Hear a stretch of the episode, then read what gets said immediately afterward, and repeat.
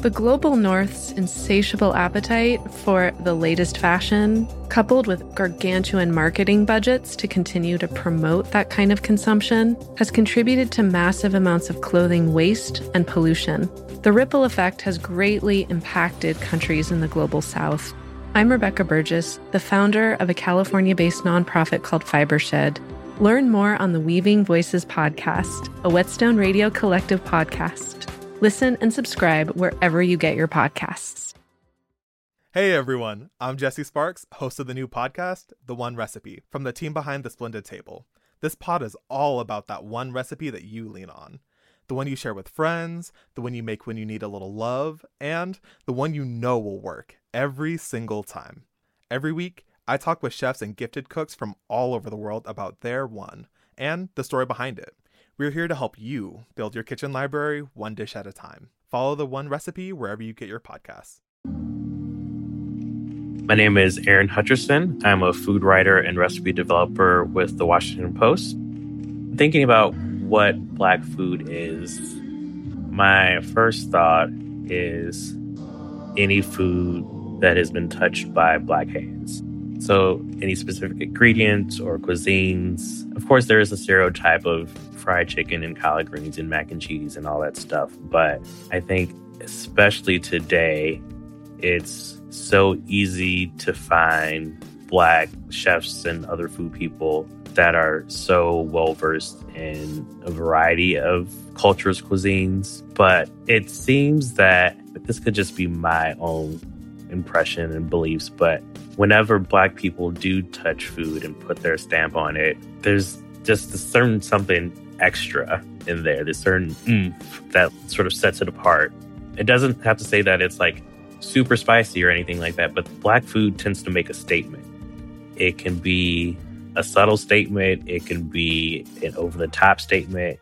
There is a statement and a reason and an intention behind black food. I think that the majority of the discourse around Black food up till now has been about claiming the history, which I think is important because we need that to lay that foundation of what's to come. But there are also people out there that are thinking about what's next. Yes, this is what we've done up till now, and this is how integral we've been in American food but we also need to have an eye on the future and talk about what's to come and what's next. I think it's great to have people doing both things at the same time. I always want more. I want more for us. I want more of us in the room. I want more of us creating our own rooms because the breadth and depth of Black food is incalculable.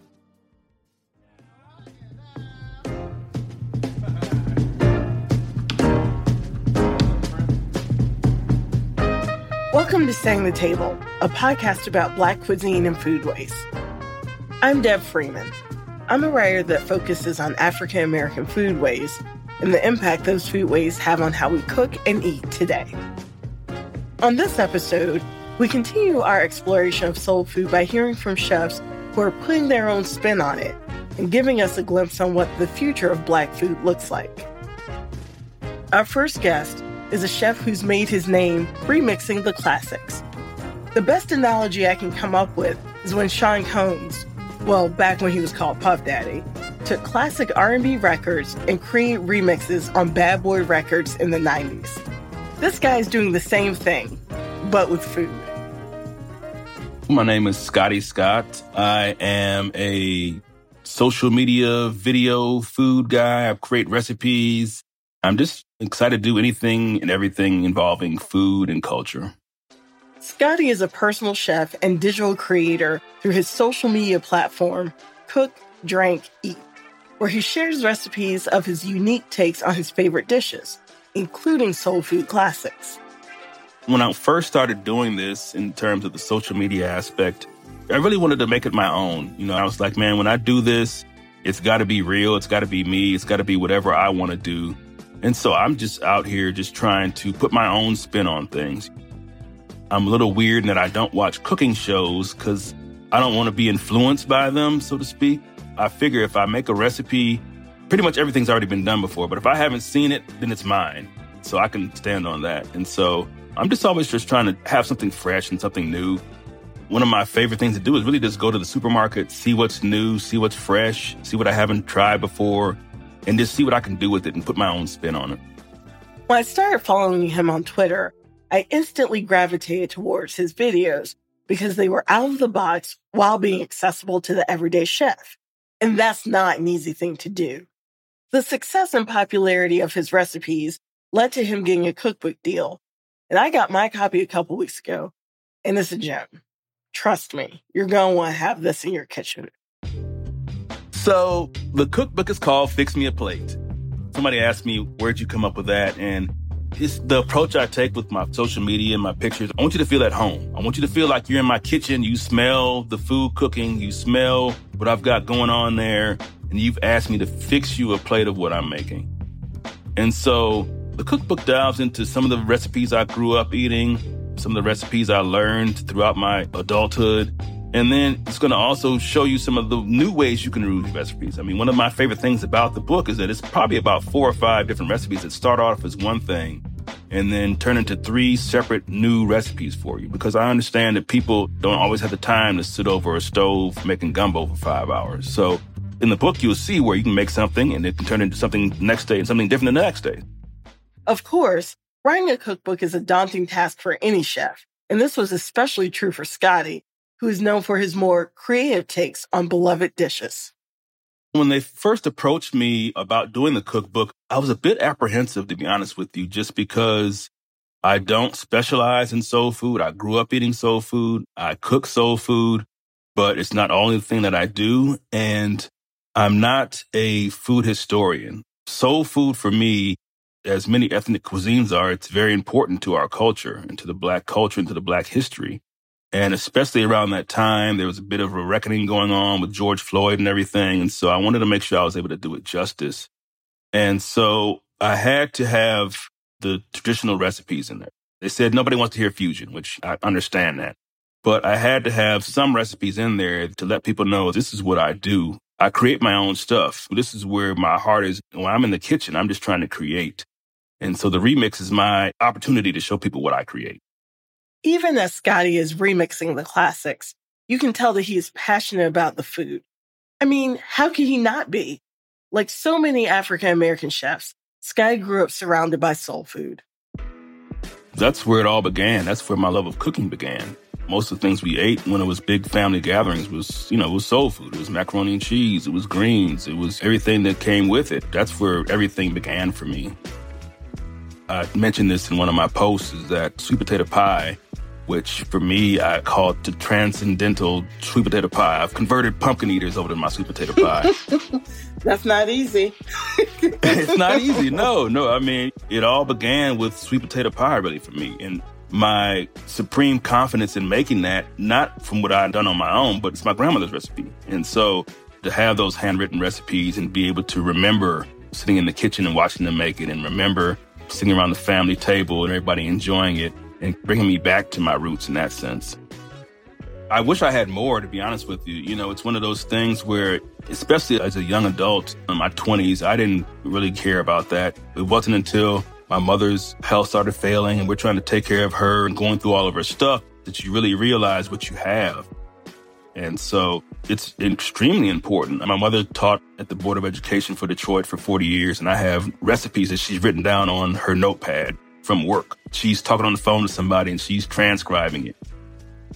The sweet potato pie recipe is written on the back of an envelope. So it's those things that it puts you in the moment. It takes you back. I mean, it's written in cursive, some of them. So it's a tangible connection to the past that you're able to put forth into present day.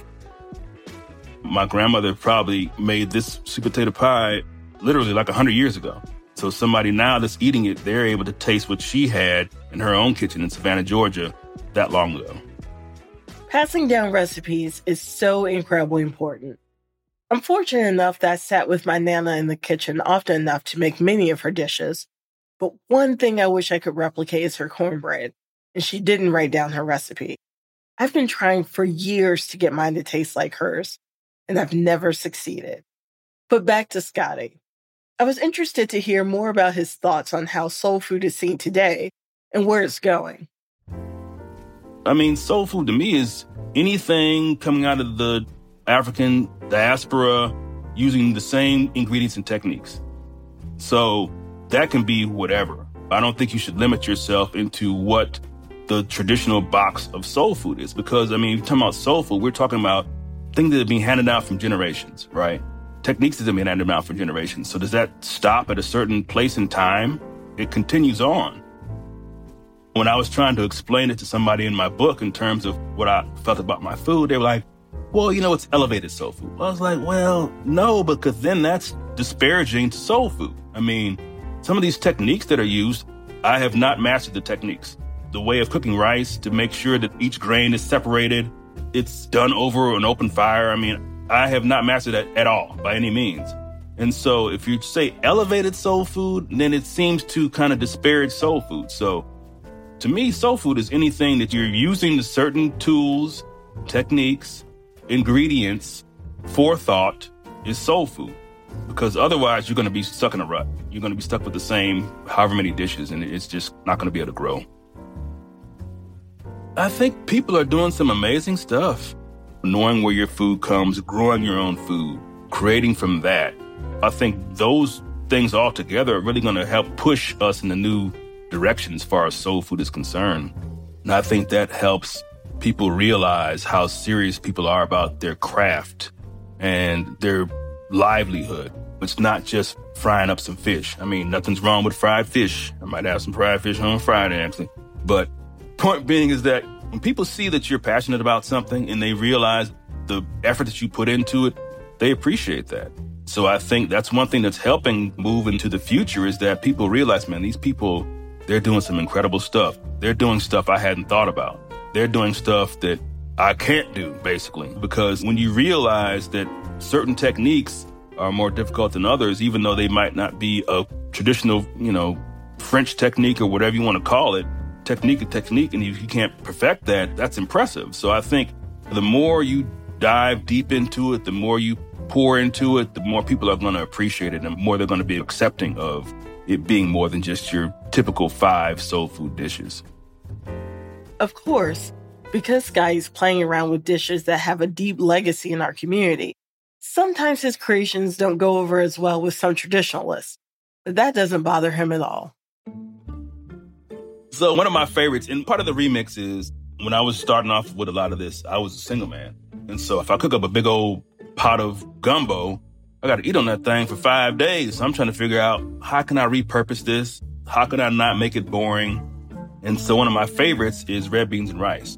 So I start off with a big old bottle of red beans and rice. It's delicious. It's got sausage. It's got smoked meats in there, all that good stuff. One of my favorite things to do with it is make hummus. And so I put that in the food processor, add a little lemon juice to brighten it up, a little bit of fried garlic, and then sprinkle a little bit of cayenne on top. And so I'm serving that as an appetizer with normal hummus, some naan or some veggies or something like that. And they're like, yeah, boy, this ain't no soul food. This is not soul food, boy. I'm, I'm just telling you, it's cold. You know what I mean? Like, it's not soul food. I'm like, but it started off, this, this is red beans and rice. Is, you know, this is exactly the same thing. It's ain't, ain't no rice and it's a little bit of lemon juice. But I get that. Soul food has a connotation, not just a derogatory, but that it has one that's going to be comforting. It has that feeling to it. So if you have that in mind, and you're walking away with some carrots and some pureed beans, I can understand that. But hopefully, that's what soul food is in the future. I mean, like I said, it started off as the most southern dish you can get. It's all about red beans and rice. It's just finished off as something new and something different. Through talking with Scotty, I began to think about the possibility of soul food beyond the tried and true recipes we're all familiar with. So, what happens when chefs push past those boundaries to create something new altogether. To continue our exploration into the future of soul food, I spoke with a chef who's looking at Black food from a fine dining perspective. My name is Adrienne Cheatham. I am the chef and founder of the Sunday Best pop up series here in Harlem and the forthcoming cookbook of the same name, Sunday Best. I would describe my food and how I cook as modern American or new American. And to me, you can't have American cuisine without having the food of African American people. So you may call components of it soul food or Southern cuisine, but to me, it is quintessentially American food. Adrienne has an impressive resume, and she's worked in some of the top kitchens in the world, including Eric Ripert's Le Bernardin and Marcus Samuelsson's Red Rooster and Street Bird. You might also remember Adrienne as the runner up on the Colorado season of Top Chef, where she reconnected with her soul food roots. Since the show, Adrienne has continued her exploration of soul food through her pop up dinner party series, Sunday Best. So, the pop up series actually started right after doing Top Chef. So, I knew that I was going to take a second before I went back to a restaurant. And I went into Top Chef not knowing what I was doing. I mean, I was cooking food from restaurants that I had worked at before because I hadn't had my own restaurant. I hadn't cooked my own food. I hadn't developed what the style was going to be. And it wasn't until the end of the season that I started finally getting there. And it was because I had to recreate my mother's Cajun gumbo. And it was eye opening in the way that this is what I had had in the back of my mind for a while. And I was forced to do it. If she hadn't cooked gumbo and I hadn't had to recreate it, I don't know that I would have gotten there. But having that experience on that challenge really accelerated getting me in that headspace. And so by the finale, that was what I was starting to cook and explore, but I hadn't done it before. So I just got a taste of doing it the last few challenges of the show and was like, oh my God, now I know what I want to cook. I'm beginning to form the idea. I'm beginning to get my mind wrapped around the narrative of it. So, starting the pop up series was a way to cook that food and explore these cultural connections that Black people have had with other cultures since we were brought to this country. I love that Adrienne calls her pop up series Sunday Best. It's a term that carries a lot of meaning in the Black community. There is such a strong history. And I knew of it in the context of my family. So my dad is from Jackson, Mississippi. Well, he's born in Chicago, raised in Jackson from the time he was like one. So to me, he's from there. And we have family in Terry, Mississippi, also, which is a small town. So we spent summer breaks and spring breaks going to Mississippi, you know, 12 or 14 hour road trip from Chicago because our dad wanted us to be like raised right, as he said. And you know, you want to get kids out of the city in the summer. They can run around. Just outdoor in Mississippi is different than outdoor on the south side of Chicago. So we would go down there, and it was the late 80s, early mid 90s.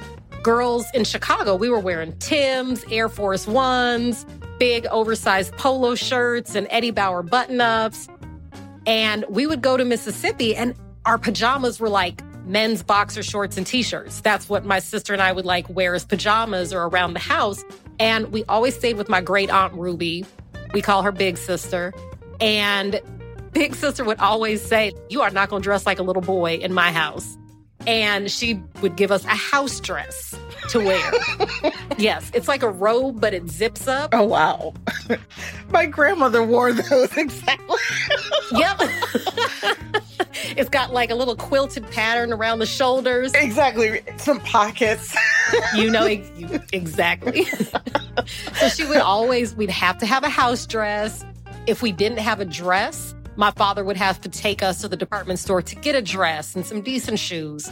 Because if we were leaving the immediate area around her house, which was all black, if we were going anywhere else in the city, she would say, No, you are putting on your Sunday best. I'm like, what do you mean? She's like, you brought a dress for church, right? I'm like, yeah, of course. Yes, ma'am. I brought a dress for church. She's like, okay, so put on your church dress. And that is what you're going to wear. Cause as she would say, I mean, bless her heart, she's 97 now and still with us. Thank God. But she used to say, you are not going to let these good white people see you dressed like that. And we were like, mortified. I'm like, I can't believe, like, what is she talking about? But she grew up in a time where people looked at you as less than already. So, one of the things that you could control was how you dressed. Your clothes had to be clean and pressed. Your stockings couldn't have holes in them. Shoes had to be polished. You can wear nice casual clothes around other Black people. But if you're going anywhere outside of your immediate couple block radius, you put your best foot forward so people see you as somebody worthy of respect. I can totally relate to this. I grew up the same way, and I also went to Catholic school. So you can best believe before I left the house to go to school, to go to church, or anywhere really, my clothes were starched and pressed. And on Sundays, you would have thought I was going to the White House for lunch. My church dresses had crinoline slips to make the skirt puff out. I was wearing socks with black leather Mary Janes without any scuffs and white gloves. It was absolutely next level. Even today, I wouldn't dare leave the house wrinkled. I think my Nana might come out of the grave if I did that. But now I realize why she made sure I was spotless when I walked out the front door. It's the same concept of like, it's a celebration. Yes, you're dressing up so other people can see you as equal or they can see you and not say, I don't like this person because, oh, they have dirty clothes and this and that. It's like, no, if you don't like me, the only reason you don't like me is because I'm Black.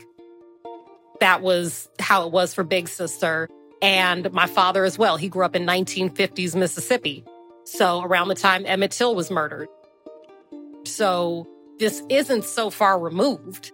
And it was kind of like that that celebrating who you are with people you love. I'm dressing up, yes, for myself, so I can be seen as respectable, but I'm also dressing up for my family to let them know that I care about them and I want to look good for them. I'm not going to put on some boxer shorts and a t shirt to hang out with my grandmother because I respect her and I want to give her that respect of dressing up for her as well.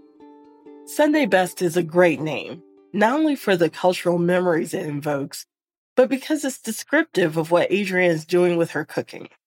Taking the flavors and dishes of soul food and showing the masses that Black cuisine is serious cuisine and deserves its place in the world of fine dining. You know, you think you're doing this or you're one of the few people doing it, then you meet other chefs, my age, older, younger, that have been toying with these same ideas and cooking some food in a similar way. Obviously, we all have our different interpretations, but there are chefs who have been doing this before me as well.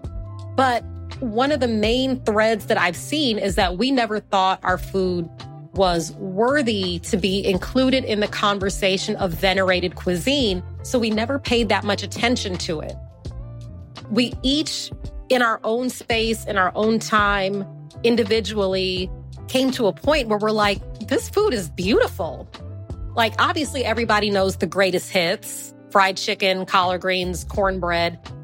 Fried chicken was something that you only made in the summertime because the hens were a certain size. And before the meat got too tough, it was like, but they're delicious dishes. They just took over the narrative of what the food is because they're amazing. So why not pick and choose the best of it if you're going to be recreating this cuisine as your family moves up north? But I really see it going in any direction. Like there are French restaurants that get into Japanese cuisine and French restaurants that get into Korean or mix with different cultures and cuisines along their path. And I really see Southern cuisine doing that exact same thing. We've got the history in the food, we've got the techniques already embedded in the cuisine. It's just a matter of also getting over the fact that you're not disrespecting your family by changing their recipes.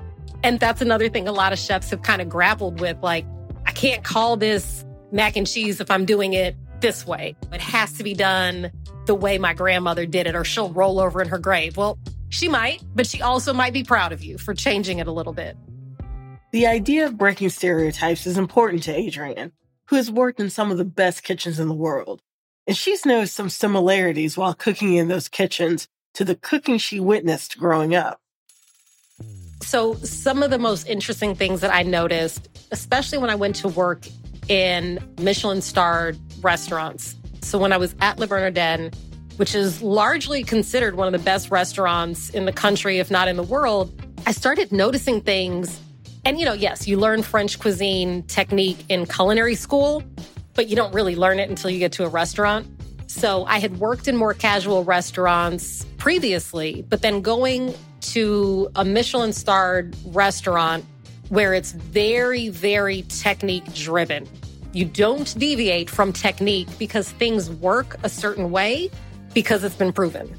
So you don't want to change it up too much. But as I'm watching these techniques, I'm like, okay, we're making bechamel, we're adding cheese. It's called a Mornay. Well, that's how my family makes mac and cheese. You start with a roux, you add milk to it, you melt in your cheese because everybody knows you can't just melt certain types of cheese. The oil separates, they get stringy, and you can't toss that into macaroni or mix it into your pasta. So these techniques are woven into our cuisine also. When you're cooking collard greens, you don't just put your ham hock or smoked turkey in the pot as the same time as the collard greens. You get your flavor infused into that water. You simmer that ham hock or smoked turkey with some Lawry seasoning or whatever seasoning your family is partial to. And you get that cooking. And in French cuisine, that's called a bouillon. But we just call it what you put your greens in. And when you're frying chicken, you put it in flour first, then buttermilk, then flour or cornmeal again. That's not called standard breading procedure. That's just called making fried chicken. So when I say techniques, I'm working in this this fine dining French restaurant and I'm like, this is the exact same thing that like my great aunt in Mississippi is doing. Like why is it that I can't swap out some of these ingredients from France or swap out some of these ingredients from Peru or Japan for ingredients from the South? To be honest, it's no mystery why a lot of soul food techniques mirror French techniques if you consider the origin of these dishes in the first place. But it's an important observation when thinking about how soul food is often seen by the general public. Although this perception is changing, it's hard to convince everyone all at once. But Adrienne is confident in the direction she's taking her food. Some people are. Some people are definitely kind of burrowed into the like, I mean, this is great, but it's not Southern food. It's like, yeah, it is, but it's not soul food. It's like, yeah, it is. You know, it's soul food, Southern cuisine, American cuisine, whatever you want to call it, was invented out of necessity. And, you know, there are small things that differentiate those three categories. But by and large, when I say the food of African Americans, I mean the food that America was built on. North to south, the people working the fields, working the kitchens were largely African American. And the cuisine that built this country and the hands that built this country were the hands of African Americans. So you can't have American cuisine without saying there was nuance, there was depth, there was breadth, there was so much that changed every hundred miles or less that you went. Like the cuisine in this area of Louisiana is different from this area you know, you travel a few miles and what's available, the soil is so different. So there is so much beauty and nuance. And you have these common threads because you would have people from similar areas in Africa. So they brought cooking techniques and seeds and ways of cooking and ways of thinking about food and respecting the land. And they mix with what they learned from indigenous Americans, ingredients that were brought up from Mexico, different immigrant groups that came over Irish immigrants, German immigrants, Syrian refugees, Vietnamese, Indian. All these groups came over from the founding of this country through the 1960s and 70s and had a huge impact on the cuisine. But everything was brought to and through the hands of African Americans. And it's so beautiful to see how those combined and you can't talk about American cuisine without acknowledging the core group that developed the cuisine and all the others that had a hand in helping push it along the way. So that's what me and chefs nowadays are kind of playing with. It's like, so you have these people brought over in chains who had to cook. and farm and build agriculture on a land that had never been touched. And the pressure and the immense work that that took, but the food changed. Every group that came over brought a new technique and that got folded into the pot. So what we're doing is kind of going back to those influences that we incorporated before and saying, oh, now I see where that came from. So why can't I push it even further forward and bring it somewhere else? Over the past two episodes, we've talked to several people about soul food and its future, and it's given me a lot to think about. Don't get me wrong, I love seeing the traditional dishes that everyone knows, but I'm excited to see where this cuisine is going. Black food is worthy to be on the culinary table, just like any other cuisine. And with the caliber of chefs that are out there today, along with the ones that have come before, I don't think there's anyone that can make an argument otherwise. This has been Setting the Table. I'd like to thank my guests, Aaron Hutcherson, Scotty Scott, and Adrienne Cheatham. You can follow Aaron's work at the Washington Post and also follow him on Twitter and Instagram at The Hungry Hutch. You can check out Sky's recipes at cookdrankeat.com and follow him on Twitter and Instagram at cookdrankeat. His new cookbook, Fix Me a Plate Traditional and New School Soul Food Recipes, is available now at booksellers everywhere. And learn more about Adrienne's pop up dinner series, Sunday Best, at adriennecheatham.com And follow her on Instagram at Chef Adrienne Cheatham. Her new cookbook, Sunday Best Cooking Up the Weekend Spirit Every Day, will be available at booksellers everywhere this month. Setting the Table is part of Whetstone Radio Collective. Thank you to the Setting the Table team, producer Marvin Yeah, audio editor Evan Lindsay, researcher Haven Obasilase, and intern Kai Stone. I'd also like to thank Whetstone founder Stephen Satterfield, Whetstone Radio Collective head of podcasts Celine Glazier, sound engineer Max Kotelchuk, associate producer Quentin LeBeau, production assistant Amelisa Utinko, and sound intern Simon Lavender. Cover art created by Whetstone art director Alexandra Bowman. Our theme music is Who's Back in Town by Sammy Miller and the Congregation. You can learn more about this podcast at whetstoneradio.com, on Instagram and Twitter at Whetstone Radio, and subscribe to our YouTube channel, Whetstone Radio Collective, for more podcast video content. You can learn more about all things happening at Whetstone at whetstonemagazine.com. Until next time, I'm Deb Freeman.